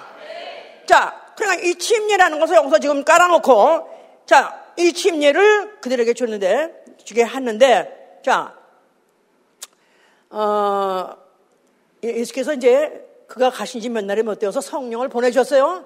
성령이 오시자마자 제자들이 나아가서 복음을 전파합니다. 그러면 주 예수를 믿으라. 그리하면 너와 네 가족의 구원을 얻으리라. 그런 말도 있고요. 베드로는 뭐라고 말하냐면 너희가 각각 회개하고 침례를 받아 죄 사함을 받으라 했어요. 너희가 각각 회개하고 예수의 이름으로 침례를 받아 죄 사함을 받으라. 그리하면 폐역한 세대에서 구원을 얻으라 그랬었어요. 다시 한번 해보세요. 너희가 각각 회개하고 예수의 이름으로 침례를 받아 죄사함을 받으라. 그리하면 폐역한 세대에서 구원을 얻으리라. 구원, 구원에 대해서 지금 말을 했다 이 말이에요. 자, 우리는 로마서 십 장 십 절에 너희가 믿어 주 예수를 믿어 그가 죽은 자 가운데서 부활한 것을 믿고 입으로 시인하면은 의에 이르고, 입으로 시인하면 의에 이르고, 그리고 아니 아니 마음으로 믿으면 의에 이르고, 입으로 시인하면 구원에 이른다. 이렇게 해서 입으로 시인만 하면은 구원에 이른다 하는 것들을 보통 지금 장로교, 감리교, 모든 개신교들이 다 거의 다 그렇습니다. 심리를 시행하지 않는 교회들은 다 결국 그렇게 거기다가 다 귀찮으셔가지고 그냥 마음으로 믿고, 마음으로 예수님 부활하셨어 믿고, 그다음 입으로 내가 예수님은 어, 하나님의 아들 구세주입니다, 나의 구세주입니다, 나의 퍼스널 세이비어입니다 하고 막 시인만 하면은 그런 어, 구원받는다. 이렇게 지금 되어 있는데, 우리가 자세히 성경을 보면 볼수록 우리가 너무너무 지금 막 건너뛰어가지고 이렇게 딜리트를 시켜버린 바람에, 어쩌면 예수를 믿고도 평생 구원하고도 어쩌면 순교까지 한다 할지라도 그러나 구원 못 받을지 몰라요. 자, 여기 침례의 중요성에 대해서 말씀하니까 내가 침례의 중요성 오늘, 자, 예, 첫째, 왜 침례가 중요한 것이냐면 예수 그리스도의 명령이에요. 예수 그리스도의 명령. 명령. 누구의 명령? 아버지. 아버지의 명령. 이 명령은 앞으로 내가 한 말이 마지막 날에 너희를 심판하리 할지라서, 내가 한 말이, 내가 한 말이 마지막 날에 너를 심판하리라. 심판하리라. 예수 하신 말씀. 예수 하신 말씀 중에서 가장 중요한 거, 제일 먼저 중요한 거 발표한 게 뭐죠? 아버지와 아들과 성령 이름 침례 주라는 거예요. 아버지가 명령하신 거예요. 아버지의 명령이에요. 예수 그리스도의 말씀 명령하셨어요. 그러면 그 명령 어떻게 돼요? 무조건 복종하는 게 없는 것이다 이 말이에요. 누구한테 배웠어요? 무조건 복종해야 된다는 거? 예수한테 배웠잖아요. 아버지 말씀 무조건 복종해가지고 십자가에 죽으셨잖아요. 만약 그걸 우리의 주라고 믿는다면, 우리의 머리로 생각한다면 머리가 지시한 대로 해야 될 거 아니겠어요? 예, 그래서 침례, 침례란 것은 그의 명, 예, 아버지의 명령이요, 예수 그리스도의 명령이요, 바로 그 즉 나는 그의 명령이 영생인 줄 알기 때문에 한다 그랬어요. 그래야 영생한다 그런 거예요. 자, 그래서 예수 자신도 그 자신도 그 어, 공생 시작할 때 그가 요한, 요단강에 가서 침례를 받으려고 그랬었어요. 그때 요한이 성령에 감동돼가지고 어 이는 보통 분이 아닌데 하나님 아들 같은 분인 것 같은데, 그래서 어떻게 나한테 내가 날 보러 침례를 받, 날 보러 주라 합니까? 침례는 회개케 하는 침례, 죄인이 받는 건데 어떻게 내가 당신한테 침례, 침례를 줍니까? 그랬더니 예수께서 물으셨어요. 이거는 의인이 모든 이렇게 시행함으로 모든 의를 이루었었어요. 침례는 법이니, 침례는 법이니 그대로 시행하라. 그래서 침례를 받으신 것이다 이 말이에요. 사람에 의해서 사람들이 나는 죄인입니다 하느니 받는 그것 같이 그 똑같은 침례를 받으신 것은 아버지께서 정하신 법이기 때문에, 그래서 그가 그 법대로 순종하심으로써 그가 바로 이는 내 사랑 아들이요 내 기뻐하는 자라는 그런 인칭을 받은 것이요. 아멘? 네. 자, 자, 그러니까 그리스도의 명령이기는 뭐의 관계이기 때문에 영생이기 때문에. 아멘? 네. 아멘? 네. 자, 그 다음에 두 번째는 구원의 단계로서 중요하다. 구원의 단계, 절대적인 단계예요. 구원의 절대적 단계. 왜냐하면 마가복음 십육 장 십육 절에는 빨리 찾으세요. 눈으로 확인하세요. 이거 지가 어, 우리 예수보험계가 왜 생겼으며, 우리 예수보험계는 왜 지속이 돼야 되며, 나는 왜 예수보험계 다녀야 되는 걸 결정하기 위해서 오늘 이렇게 어, 말씀을 잘하는 거니까, 어, 내가 이 말씀에 대해서 정말 내 것이 되게 해서 그 누구든지 내가 잘 가르칠 수 있어야 돼 이거를. 자, 마가복음 십육 장 십육 절에 십육 절에 뭐랬죠? 믿고 침례 받는 자는 구원을 받을까. 다시. 자, 믿고 세례받은 자는 구원받을 것이요. 그렇습니까? 믿고 침례라고 분명히 써있죠? 네. 예, 또 그 다음에 사도행전 이 장 삼십팔 절, 네가 각각 회개하고 예수 이름으로 침례를 받으라. 그리하면, 그리하면 읽어 읽어보세요. 읽어와 눈으로. 그리하면, 그리하면 죄사함을 받아요. 그리하면 죄사함을 받으리라. 그러니까 침례 안 받으면 죄사함 받아요, 안 받아요? 이 구절에 의하면 못 받는 거 아니에요, 그죠? 그렇죠? 죄사함은 우리는 그냥 입으로 시인하고 아멘 영접하면 된다고 생각했죠? 여기를 보면은 이 침례라는 걸 차, 과정을 통해서 죄사함이란 사건이 일어난 것이다 이 말이에요. 그 다음에 또 또 여기 또 다른 구절이 또 있어요. 너희가 침례를 받아 죄 씻음을 받으라. 자, 우리는 예수의 이름을 영접하고 예수의 피를 받아들였기 때문에 우리는 이미 죄 씻음 받고 죄산 받았다, 이렇게 그날까지 그렇게 말해왔었죠. 사실은 죄 씻음과 죄 사함의 사건이 어느 순간에 일어나냐면 침례라는 사건에서 일어난 것이다, 이 말이에요. 그래서 로마서 가면 로마서 육 장 보세요. 로마서 육 장 삼 절 보시면은, 무릇 그리스도 예수와 합하여 침례를 받는 우리는 그의 죽으심과 합하여 침례받은 줄을 알지 못하느냐. 그러므로 우리가 그의 죽으심과 합하여 침례를 받음으로 그와 함께 장사되었나니, 이는 아버지의 영광으로 말미암아 그리스도를 죽은 자 가운데서 살리신 것 같이 우리로 또한 새 생명 가운데서 행하게 하려 하심이라. 만일 우리가 그의 죽으심을 본받아 연합한 자가 되었으면 또한 그의 부활을 본받아 연합한 자가 되리라. 우리가 알거니와 우리 옛사람이 예수와 함께 십자가에 못 박힌 것은 죄의 몸이 멸하여 다시는 우리가 죄에게 종노릇 하지 아니하려 함이니, 이는 죽은 자가 죄에서 벗어나 의롭다 하심을 얻었음이니이다. 언제 의롭다고 얻는다고요? 침례하는 순간에. 침례하는 순간에 내가 치... 정리를 확실히 하셔야 돼. 자, 예수 그리스도께서 죽을 때, 죽을 때 내 죄도 또 어, 나, 나의 영이 갖고 있던 내 죄값, 사망도 그때 같이 못 박았다. 믿으시면 아멘하세요. 그런데 이 사실을 내가 뭘로 인정하냐 하면, 예수 그리스도 함께 내가 예수의 이름으로 침례를 받을 때 into him, into Christ라서 예수 그리스도의 몸에 들어가서 나의 영이 죄와 죄값을 가지고 그의 몸 안에 들어가서 같이 침례 받음으로 죄도 죽고 죄값도 죽는 것이다, 이 말이에요. 그러면서 올라올 때 의롭다함으로 없는 것이다, 이 말이에요. 아멘? 나는 의로워진 영혼을 믿어. 아멘 하세요. 그럼 어떤 영혼이라 해야 되는 거죠? 다만 아멘 하고 인정하고, 신하로 되는 게 아니라 어떻게 해야 된다고? 회개하고 예수의 이름으로 침례를 받아, 침례를 받음으로 인해서 의롭다 영혼, 내가 산 어, 생명 있는 영혼으로서 거듭나는 것이다, 이 말이에요. 나는 의로워진 영혼들, 아멘 하세요. 아멘? 의로운 영혼이 있다고 해서 우리 저 신앙의 결국 어, 뭐, 생명의 부활 결정되는 거 아닌 거 아시죠?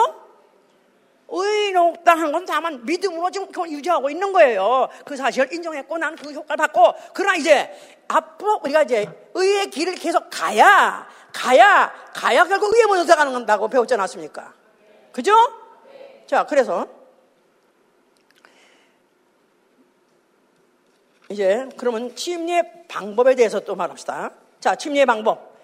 왜 침례 방법이란 건 성경에 아주 구체적으로 써 있어요. 물 뿌리는 거 아니고 어떻게 한다고? 물, 예수의 이름으로 물에 잠궜다가 건지는 거예요. 예수 자신도 요단강, 요단강에서 그렇게 하셨고, 또 그 후에 어, 어떤 이디오페 내시가 어, 어, 그 뭐야 길에 가다가 빌립을 만났을 때 침례 받았을 때도, 그때도 예수의 이름으로 침례를 여기서 주는 걸 뭐, 어째서 금하겠느냐, 나는 정말 침례 받고 싶다, 준비가 다 됐어요. 그래서 그걸 갖다 물에서 가서 담갔다가 물에서 올라오실세, 그러세요. 물에서 올라오실세. Come out of water. 물에 잠궜다가 물 바깥으로 나오기 때문에 come out of water. 그러니까 물에 잠궜다가 건져야 되는 거예요. 물 뿌리는 거 아니고, 물 뿌리는 거 아니고 물에 잠궜다가 잠궈야. 거기 만약 안 건져주면 어떻게 되는 거지? 계속 물 누르고 있으면 어떻게 되는 거지? 죽는 거야. 그러니까 죽음이다, 이 말이에요. 물에, 물에 잠그는 자체가 죽음을 말하는 거예요. 그리고 물에서 다시 일어날 때는 부활을 말하는 것이다, 이 말이에요. 네. 아멘! 네. 자, 그렇다면 우리가 이제 그 방법을 우리가 알게 됐는데, 자, 그런데 왜 요새 이, 어, 침례를 말하면 이상하게 이단이라고 생각하고, 세례를 말하는 게 하도 많다 보니까 이걸 정상으로 생각하고, 이게 아주 정통이라고 생각하는가? 이게 변질돼서 그런 거예요. 자, 다섯 번째, 네 번째, 침례의 역사는 예수님이 침례를 주라 했기 때문에 예수님이 승천하고 난 다음에 제자들이 가는 곳 곳마다 복음 전하고 침례를 줬습니다. 한두 건이 아니에요. 교회마다 나갈 때마다 다 그렇게 복음 전하고 어, 그렇게 침례 줬어요. 그랬는데 언제부터 갑자기 세례라는 말이 나왔는가? 이거는 주후 삼백십칠 년에 공포된 것입니다. 로만 캐톨릭이 어, 이제 로마, 로마는 공화국, 공화, 공화국을 로마 나라를 세웠어요. 그러면서 그 어, 로마가 황제가 콘스탄티누스라는 황제가 그가 이제부터 이 세계는 다 통일돼 가지고 이제 한 나라가 됐는데 이 나라는 이제 어, 종교는 기독교로 인정하겠다. 예, 이제 이제 예수 믿는 사람 이제 그대로 인정하겠다. 삼 세기니까 이미 벌써 그동안에 박해로 많은 사람이 죽은 사람이 있었어요. 근데 이제는 더 이상 박해 없다. 이제는 다 이제는 종교를 자유화해서 하는데 기독교를 이제 국교로 하겠다. 기독교를 정교로 삼았어요. 그 대신에 의식은 침례가 아니라 세례라고 발표를 했어요. 세례. 그러니까 황제가 공포하기를 기독교 공연했고, 두 번째 기독교가 하는 의식 중에서 어, 세례, 세례가 이제는 그 공, 어, 이 공화국이 결정한 바로 의식이다. 그래서 만약에 범하면은 그 다음부터는 죽여라 그랬어요.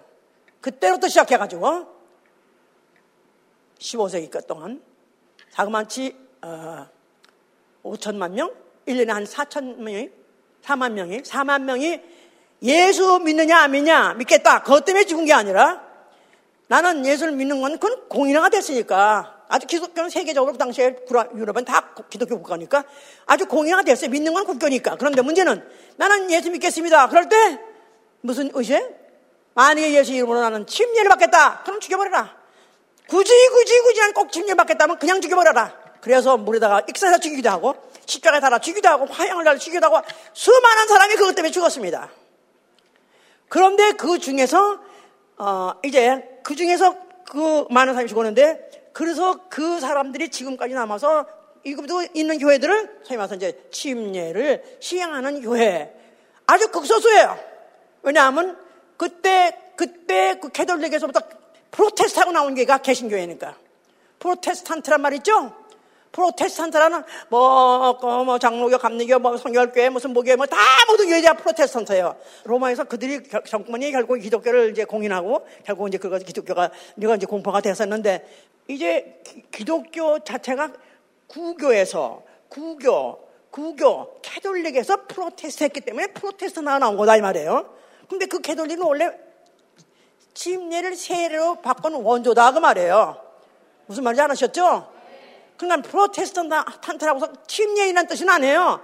다만 구교에서 이제 소위 요새 말하는 개신교로 이제 그들이 프로테스트 했는데, 그런데 우리는 그거와 관계없이 우리는 예수 그리스도가 명령한 대로 그 제자들이 나와서 침례 줬고 침례 준 자가 또 침례를 주고 침례 준 자가 또 침례해서 바로 오늘날 예수 보니까 그 뿌리에 바로 우리 교회가 거기 있는 것이다 그 말이에요. 아멘! 자, 나는 내가 알고 보니까 알지도 못하고 어쩌다 보니까 침례 받으시면 아멘 하세요. 나는 어쩌다 보니까 알지도 못하고 어떻게 예수 온 게 왔고 어쩌다 보니까 침례까지도 받았네. 예, 급수 따셨어? 급수? 급수 따셨어 다? 예, 급수라고 생각하시면 몰라네. 이거는 복종에 의해서 그 명령과 복종 때문에 이루어진 거예요.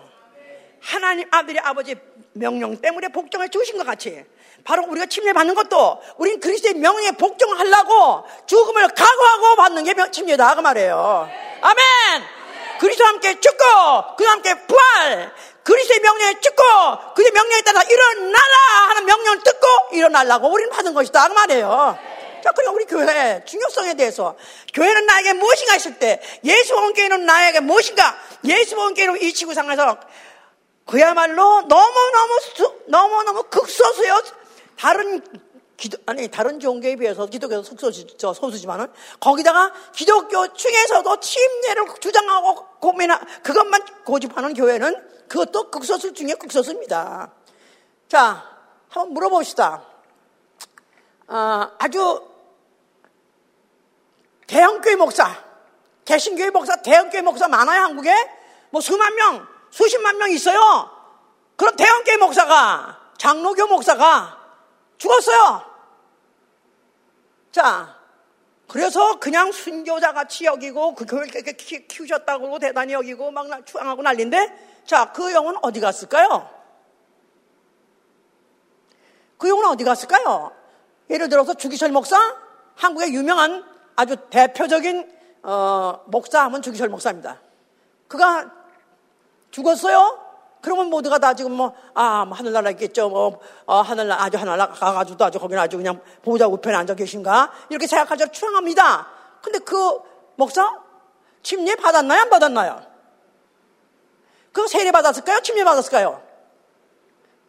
세례 받은 목사가 침례 줄 수 있어요? 없어요?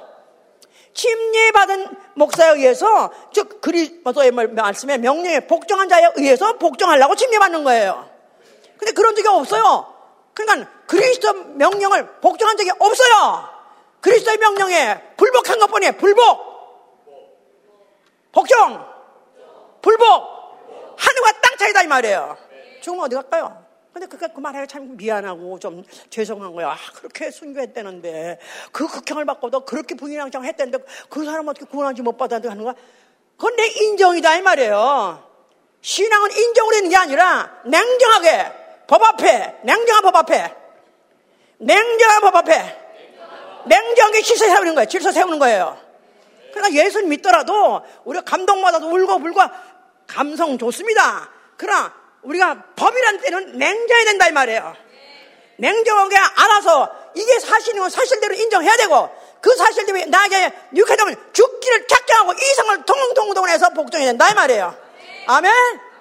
그러니까 보통들 이렇게 가리키면 다 알아듣는 것 같이 하다가도 막상 어떤 유명한 목사 유명한 목사, 하고 굉장히 인격도 좋으시고, 또 교회도 성공하시고, 선한 일도 많이 하시고, 굉장히 유명한 목사인데, 장로교 목사, 감리교 목사, 침례받은 게 없는 목사가 죽었다 이거야. 아, 그러면 그래도, 그래도 뭐 구원이 받았겠죠? 글쎄, 그냥 꼭 지옥 갔어! 그렇게 말하기 좀 민망하지만, 정확하고, 법은 정확, 법은 냉정한 거니까. 법은 냉정한 거야. 한번 해보세요. 법은 냉정하다. 법은 냉정하다. 그러니까 우리가 이성도 있고 감성도 있고 지성도 있어야 돼요. 지성으로 알고 성경 어떻게 돌아가는 거 알고, 내가 만약에 이것이 사실이다 하면 냉정을 동원해서 이성을 총동원해서라도 나는 이 법 앞에, 하나님이 아버지가 법이시여 아들이 그가 질서, 그 질서를 갖다 자기가 죽기까지 복종함으로 인해서 이걸 세워놓고, 이제는 너희도 영생하기 원하냐? 내 말에 복종하라는 것입니다. 첫째, 제일 먼저 복종하는 게 예수의 이름으로 침례 받는 거예요. 침례, 침례, 침례만이 법이요. 하세요. 세례는 불법이요. 세례는 불법이요. 세례 말하는 사람은 가짜 목사. 세례가 말하면 가짜 목사예요. 지금 한국에서 교회 가서 이렇게 하면, 거기 한국에 목사들이 한 백이십 명 왔는데, 이백 명 중에서 한 백이십 명이 목사, 각 교단의 목사들이었어요.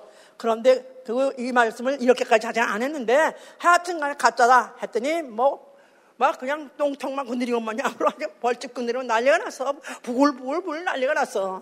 그런데 그 중에서 느닷없이 침례교회 다니는 목사도 또 부글부글 난리가 났어. 너무 아쉽다고, 날 보라. 너무 아쉽다고.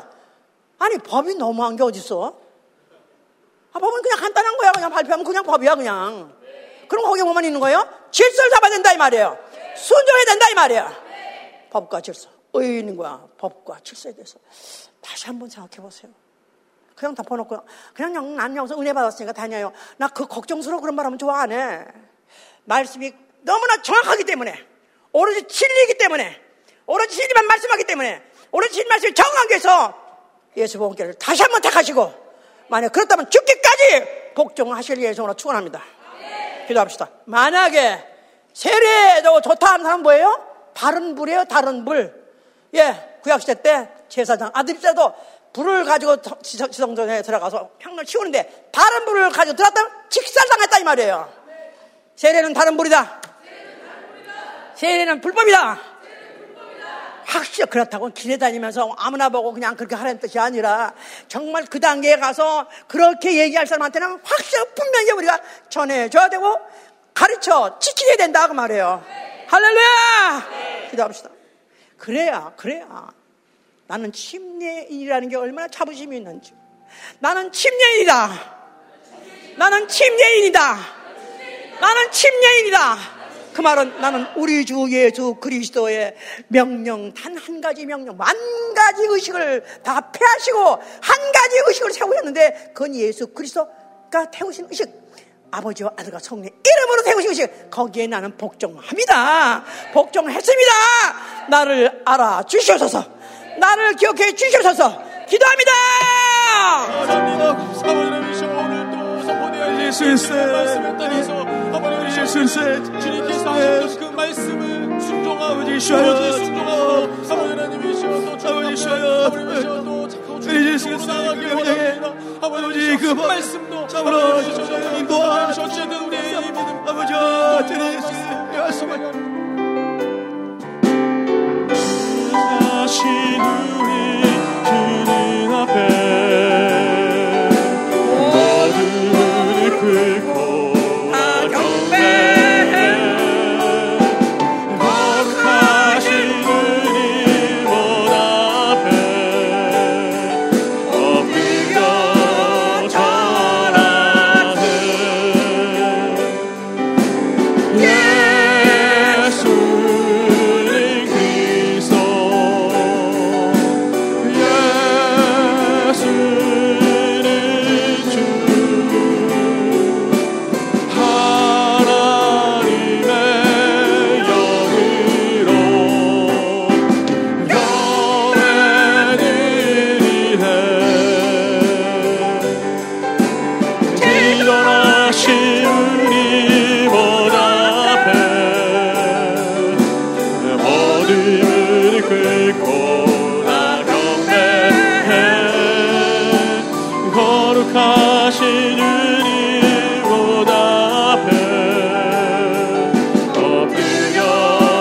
절하는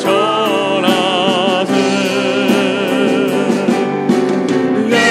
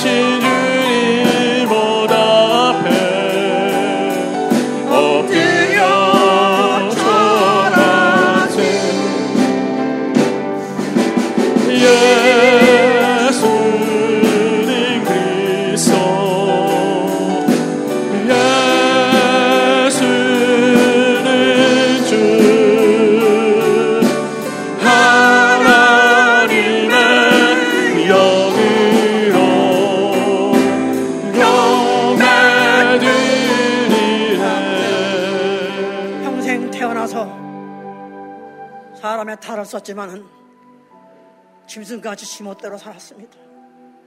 하나님의 말씀인지 하나님의 명령이 뭔지 모르고 짐승같이 살다가 결국은 영원한 불구덩이에 갈 인생을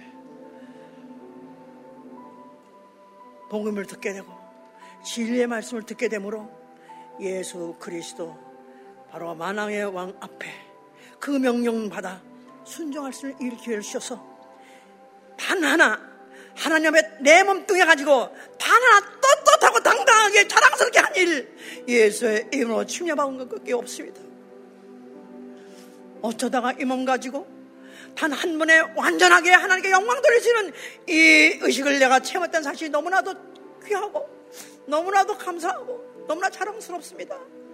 이제부터 이 몸 가지고 죄 잊지 말게 하시고 오로지 이 몸 가지고 오로지 예수의 이름의 명령에 여생 순종하며 살게 하여 주시옵소서. 기도합니다.